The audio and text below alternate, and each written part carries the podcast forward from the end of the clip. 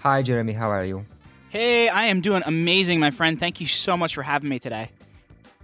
Jeremy, first of all, tell us a little bit about what are you doing and actually what are you working on?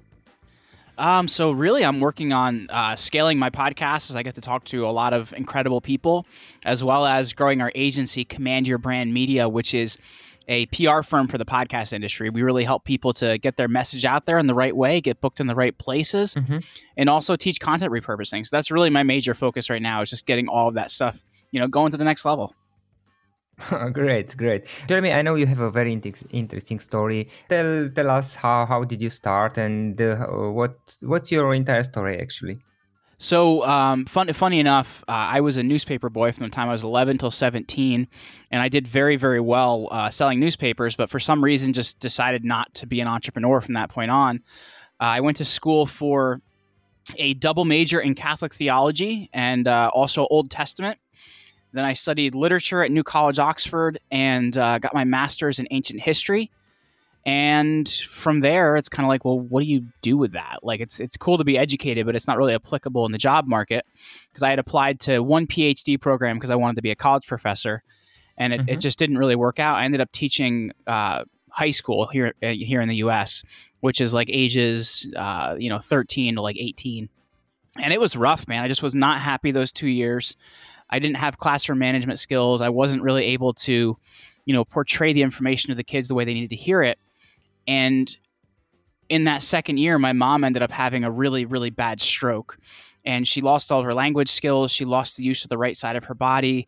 And it really kind of hit me hard. I had had a major knee surgery when I was 19. And I'd actually gotten last rites. Like, they brought the priest in and, they thought I was, kind of kaput, like this wasn't going to go any further. And it didn't really change my life until at 24, I almost lost my mom. And I guess it's because it's something outside of yourself, right? You stop being so self-centered and you think about other people and you realize that life is a finite thing. So I kind of went through a bunch of different things, man. I did network marketing. I sold life insurance. I sold products on Amazon, and I was good enough at any of those things, but nothing had really changed the game. And I had been listening to podcasts since about 2009, when it was still like a lot of audiobooks and stuff like that. And I had always just done it as a hobby. And then when all this stuff just didn't go right, I had actually started working at a friend's marketing firm, building websites. I had taught myself from YouTube. And I just decided I'd start a podcast as a side project. And it was absolutely horrible. Like, it was trash. So it lasted about 60 days. I quit it. And 6 months later, I started my current show, which is called The Create Your Own Life Show. And it's really, had 10,000 listens in its first 30 days. We've had almost 700 interviews at this point with business celebrities, musicians, athletes, incredible people. And that's really what's led to our agency, which is Command Your Brand. How old is your podcast? I started it, the first one I started in 2014, but I started this version of it, the Create Your Own Life Show, in November 20th of 2015. Okay. And for this one, you have 700 episodes?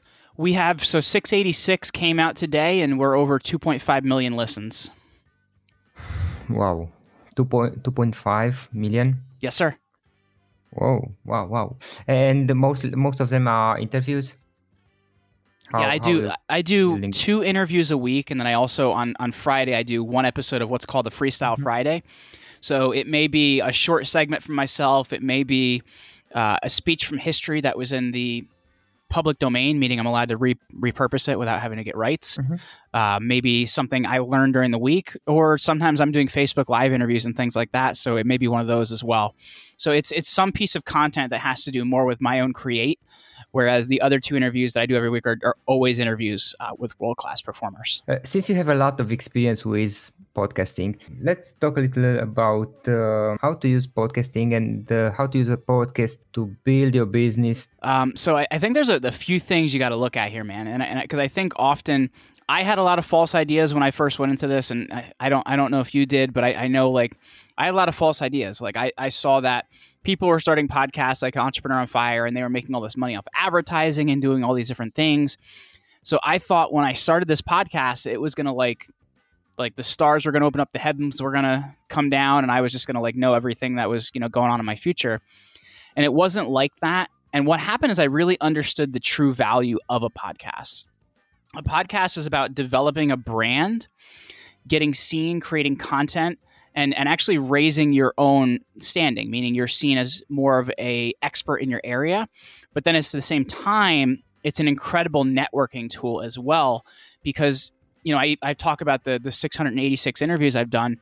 Those are people that, like, if I didn't have a podcast, they wouldn't really have a reason to connect with me. So it's been this powerful platform for really connecting with the right people to, you know, either network or work with or do an interview or whatever it may be. So it changed the game in a lot of ways. Like, it got me seen in a lot more places. The business I currently have, I had quit the business I was doing, and the business I currently have is what grew out of it. I've gotten more keynote speaking. I've gotten in a lot of places. So first and foremost, you have to realize what those false ideas are and really how you can get by those, because I think a lot of people get stuck on those. So I started realizing, like, I have to function more as a professional. So that means the audio quality has to be good. It means the interviews have to be good. And the brand, like I said, branding was vital to that, but then also the commitment as well, because I see so many new podcasters, they say, okay, I'm going to do this for 60 days. And that's just not really long enough of a commitment. You have to be willing to be in this for a year to see the success. And sometimes even longer, for 2 years. Right. You have to be committed, man. Mm-hmm. Yeah. So that's really the first thing that has to be in place is that mindset shift. But then there's really like three things you have to be looking at. The first is creating a process, because I think so often people spend so much time on editing their show, on putting together their show, on doing all these different things. And it's really about creating a process around that. So, and it's funny because this applies to your podcast, but it can also apply to anything else you're doing in your business. So I like to do this in two different ways. Well, I use both things. The first being I take a Google Doc and I write down every single step that has to be done in something, whether it's podcast editing, whether it's guest booking, whatever it may be. And then I actually use an app called Loom. Are you familiar with Loom? I heard about it. So it lets you record what you're doing on your screen with audio over top of it. So then what I do to accompany that video or that written process, I create a video of me doing the process while narrating it. So it's something that's going to be very, very easy to hand off to somebody else. And then what I do is I get an intern, you know, a kid that's in college and is looking for experience. And I really just work that through for that with them. And then I decide, hey, am I going to hire a virtual assistant in some place like, you know, the Philippines or India or something like that? Or is this something that I'm going to run here in the US? So you have to have your process in place first and foremost, because you can spend so much time putting together a podcast and everything around it, and you're going to like burn yourself out, man. So that's really the first thing you have to have in place. The second thing is your targeting, right? You have to be thinking about who is the people you want to talk to, and like, what do they look like? Because I find often that, at least for me, the caliber of who I was talking to is a lot of what my podcast is built off of. So it was really, really important to me to be talking to the highest performers out there. And that was really one of the big differences, you know, in addition to significantly better audio from my first podcast to my second, is I really decided I wanted to talk to people that were high performers in their space. And I actually made a list of the top 100 people I most admired before I knew that there was something called a top 100 developed by Chet Holmes. And I reached out to a lot of those people early on. And that really helped me. I had a very high rate of those people agreeing to schedule. And that helped me to have that first month of 10,000 listens. And then what it does is it creates credibility for future people to book on the show, because then you can say, I've interviewed, you know, this guest and that guest and this guest. So it gives you some credibility to be able to do that. And it's funny because as the people I was talking to, as their standing was growing, I was having to learn more about like areas to reach out and how to do it. So I found the first thing I had started with was using something called Hunter.io. And that's a tool that lets you put in any website, and it scrapes the internet and it tells you what the existing emails are on that website. So I could use that to then reach out to these guests that I wanted to speak to. And it worked pretty well for that initial 100. But as I said, as I climbed the ladder, as I wanted to get to more of these people, I found a couple more tools. And one was IMDb Pro, and IMDb stands for Internet Movie Database. So anytime that anyone's ever been in a movie, all of their information, like their assistant, their publicist, all this stuff is stored in this website. And I think it's like $30 a month or something to be a member over there. And the other tool I learned about was called ContactAnyCelebrity.com. And I think it's like $297 for a year, but you get all of these different celebrities. Like I booked Danica Patrica, who's a race car driver on my show, through using Contact Any Celebrity. So it really gave me an ability to talk to more people. But then I also had to learn, like, who are the right people to talk to? So I learned that the person's always going to be the best. If you can get them, you're going to have a better shot at booking them. Their assistant is the next best. As you go further out, you're looking for their publicist. And any further out than that, man, it's a lot harder to get that thing booked. The person you never want to pitch is what's called a speaker agent. And what happens is business professionals or celebrities will hire a speaker agent when they want to go speak on stages or get paid speaking. So that person's thinking with all opportunities that come through me are paid opportunities. So that's not really a person you want to speak to. So like I said, the first thing is creating a process. The second thing is, how you're booking your guests and what you're doing with it. But then the third thing is like making sure this is actually lined up with your business. So I find so often people are like, well, should I continue doing this podcast? Should I keep doing it? It's not producing any money for me. And that's when you need to take a look at like what your alignment is. Like if your business is your podcast, that's might not be the best thing to think about. It should be built into another business you already have, whether it's, a marketing business, a PR business, whatever it is. It helps you to create more credibility so you can create more sales in your current business. I think a podcast is one of the best branding tools out there. So those are really the things I'm looking at. And I guess I'll hand it back to you, man, because I don't want to feel like I'm taking up all your airwaves here. But that, those are the major things, like when you're using a podcast as your center content tool, that I'm really looking at in terms of getting out there. Yeah, actually, these are really great tools. I didn't know about them. And I just noted, Jeremy, we talked a few days ago. You said something about the small pound strategy. Can you tell us a little more about that?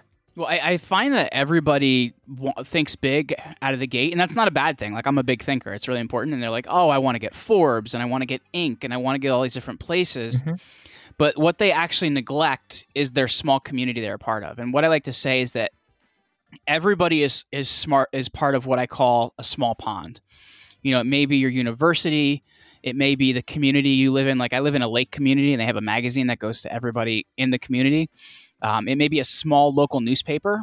Like we have a newspaper here in the, county area around where I live. Mm-hmm. And it goes to, I think, like 5,000 homes or something in this area for free on a Thursday. So we ran a lot of press releases in that paper. So you want to find out what these small local groups are that care about you, and really start figuring out how you can do something with those news sources. So what I did is I did some web searching early on, and I found out there were some small local newspapers, regional newspapers, online publications, and I made a list of all of them.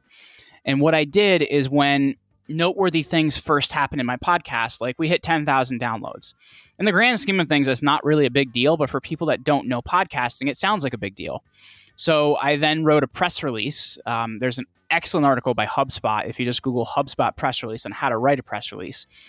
And I wrote a press release to each one of these individual places, one being the Advertiser News, another being the New Jersey Herald, a regional newspaper called the Bergen Record. And what they would do is, because I'm in a small town and these are small groups, they're going to run those press releases. So you don't have a ton of competition. And it's interesting because as everything's online now, the world that we live in has changed so much. Not only does it run in the print version, a lot of times it runs in the web version as well. So now you're creating backlinks to your website and you're creating a digital footprint. And that allows you to get your first press features where there's not a ton of competition. And I'm not going to promise this happens for everybody, but when the regional newspaper, the Bergen Record, ran one of my press releases, a producer for a television channel in New York City happened to read that press release and said, oh, podcasting, that's kind of interesting. And that was how I got on TV the first time, is they did a television spot with me about podcasting. So you want to find out what these small groups are and really start figuring out how you can reach out to them, whether it's small podcasts, whether it is your university, all these different places. And then you create a page on your website called a media page. And that's where you store all the logos and all the links to all these different places that you're featured. So then as you want to start reaching out to bigger and bigger media, whether it's an Inc. or a Forbes or something like that, you start to have some press features so you look more credible. But also at the same time, since I'm always thinking in SEO and search engine optimization, you're creating backlinks to your site and you're creating greater ability for yourself to be found online using a lot of these smaller publications that other people just aren't fighting for because they don't think about it. They think, I want the bigger publications. What are some other ways to promote a podcast, to get attention for a podcast? So I'm a huge believer in PR, being, the publications like I was talking about. But another one is also... writing. So one of the things I did as well is I've written for a lot of industry publications. So it started out with smaller ones, and then I wrote for business.com. And now I'm an editor at Grit Daily News and also an editor at newtheory.com. But writing for different publications in your niche is a really, really great way as a guest poster or as a contributor, because it helps people to see your credibility. And it also, I tend to write about my interviews. I'm writing about things I learned in the interviews, which sends traffic back to them. So that's one way. Another way is really how you're promoting this stuff as well, because I find that a lot of people don't think in terms of content marketing. So what that means is one of the places I get the most of my traffic from right now, honestly, is LinkedIn. And what I'm doing is I'm writing long form story posts and explaining about the interview and kind of getting people really, really interested in listening to that. And they're getting tens of thousands of views on LinkedIn. And that's driving a lot of listeners to then download and listen to my podcast. So writing for industry publications, knowing how to use this stuff properly on your social channels and not just posting a link and being like, hey, why the heck isn't it working? Mm-hmm. But then the other thing is also what we do at Command Your Brand. And that's appearing on other podcasts in your niche as a guest, because if you're trying to grow your podcast, like, it makes sense to market to other people that already listen to podcasts rather than having to explain to somebody what a podcast is, that it exists, and how you have to subscribe to them, which, gosh, you probably know as well as me, to explain to somebody that doesn't know what a podcast is, how to subscribe to one is hard as anything. So you want to start with smaller shows. That means less than 20 episodes and less than 20 reviews. And when I say this, I'm talking about in Apple Podcasts. There's a great tool called Chartable.com where you can actually gather a lot of this information easily. And, reaching out to shows with less than 20 episodes and less than 20 reviews is a great way to get started. And as you build up on more of those, you reach out to a more mid-tier show, which is more than 50 episodes and more than 100 reviews. And you keep going up and up and up until, you're hitting a lot of these shows with maybe 2,500 reviews and, top 50 in your niche. But it's a process of figuring out what's the lowest level I can start on and continually building up to that. So it's not just one thing you need to do, but it's a multiple pronged approach. Writing for publications in your industry, appearing on the right podcasts, and learning how to do content marketing better for the episodes that you're doing on your social channels. Okay, great. And why do you start with the smaller shows? Honestly, because they're more attainable. They're more attainable because when a show is brand new, they need content, they need guests. There's not as much competition for that show. And it also allows you to, I'll be honest with you, my first couple interviews as a guest, I was not great. So I had to get a lot better at doing that. What's that? You gain experience. You build experience. Yeah, you gain experience and you create what we call in the PR and media world a portfolio, which is a collection of all these different places you've been featured. So it's much, much easier to approach bigger places because you look like a safe bet and you look like you are an expert in your area. What do you think about repurposing content? The content you publish in your podcast to use it in a different form. Oh, perfect. So one of the tools I'll do is I'll transcribe episodes, and I use a tool called rev.com for that. And it's pretty good. It's 98% accurate to turn a podcast episode into actual typed form. And I may use that then to create quote cards from the episode. Another favorite tool that I have is headliner.app. And what that actually does is that you can create a waveform in front of a static image with the captions on it. So it actually turns a audio clip from a podcast into a cool little video. And those are really a couple of my favorite things to do. But like I said, I'm really focusing on writing stories about my interviews. And if people want to check out, how I do that by following me on LinkedIn, I think that would be the best way to see that. But really, you get 3 lines before there's a little button that says see more. So I really focus on something shocking, something emotional, or something very interesting before I tell the rest of the story, because you only have 1,300 characters. So, you know, you tell it in a story form, you skip lines in between because most of the people are reading these on a mobile device. And for me, I'm really focusing on doing a ton on LinkedIn right now. Yeah. So LinkedIn, it's very useful. It works for you. Oh, 100%, man. Like it is a and it could change in the next year or so. So it's kind of like if people aren't on LinkedIn yet or aren't doing it like this on LinkedIn yet, like get over there, man, and take advantage of the good traffic while it's still there. Mm-hmm. Okay. One last question. About building processes, basically you outsource much of your tasks. How do you build processes for that? I mean, how do you organize yourself to outsource everything and to work with freelancers? I use Google Drive for literally everything, and I have folders for different like jobs in my company, and then people only get access to the folder that applies to their job, and that has what I talked about earlier, which is the written how to do it, and then also the video of how to do it. And then we hire a lot of our freelancers on OnlineJobs.ph, which is a Philippine-based company for which is basically a job board. And that's the place where we hire. And the thing that's cool is like here in the U.S., the U.S. dollar is worth $48 in the Philippines. So when you hire somebody for $2 or $3, $4, $5 an hour, like it's really, really great money there. And you're kind of taking advantage of the currency exchange. So that's really how I'm doing it. And then we use tools like My Hours to track time. And, you know, all of our meetings are on Zoom conference. We have a team meeting every Monday that kind of sees how everybody's doing. So those are really the things that we're focusing on to run a, you know, team of virtual assistants. We do have a lot of people here in the US as well, but to running our virtual team and really keeping everybody on the same page. Jeremy, thanks for this. It was interesting. And actually, I learned a lot of things, and I have to check a lot of new tools I didn't know about. Absolutely, man. Thank you so much for having me. And I really hope we were able to help out your listeners today, man.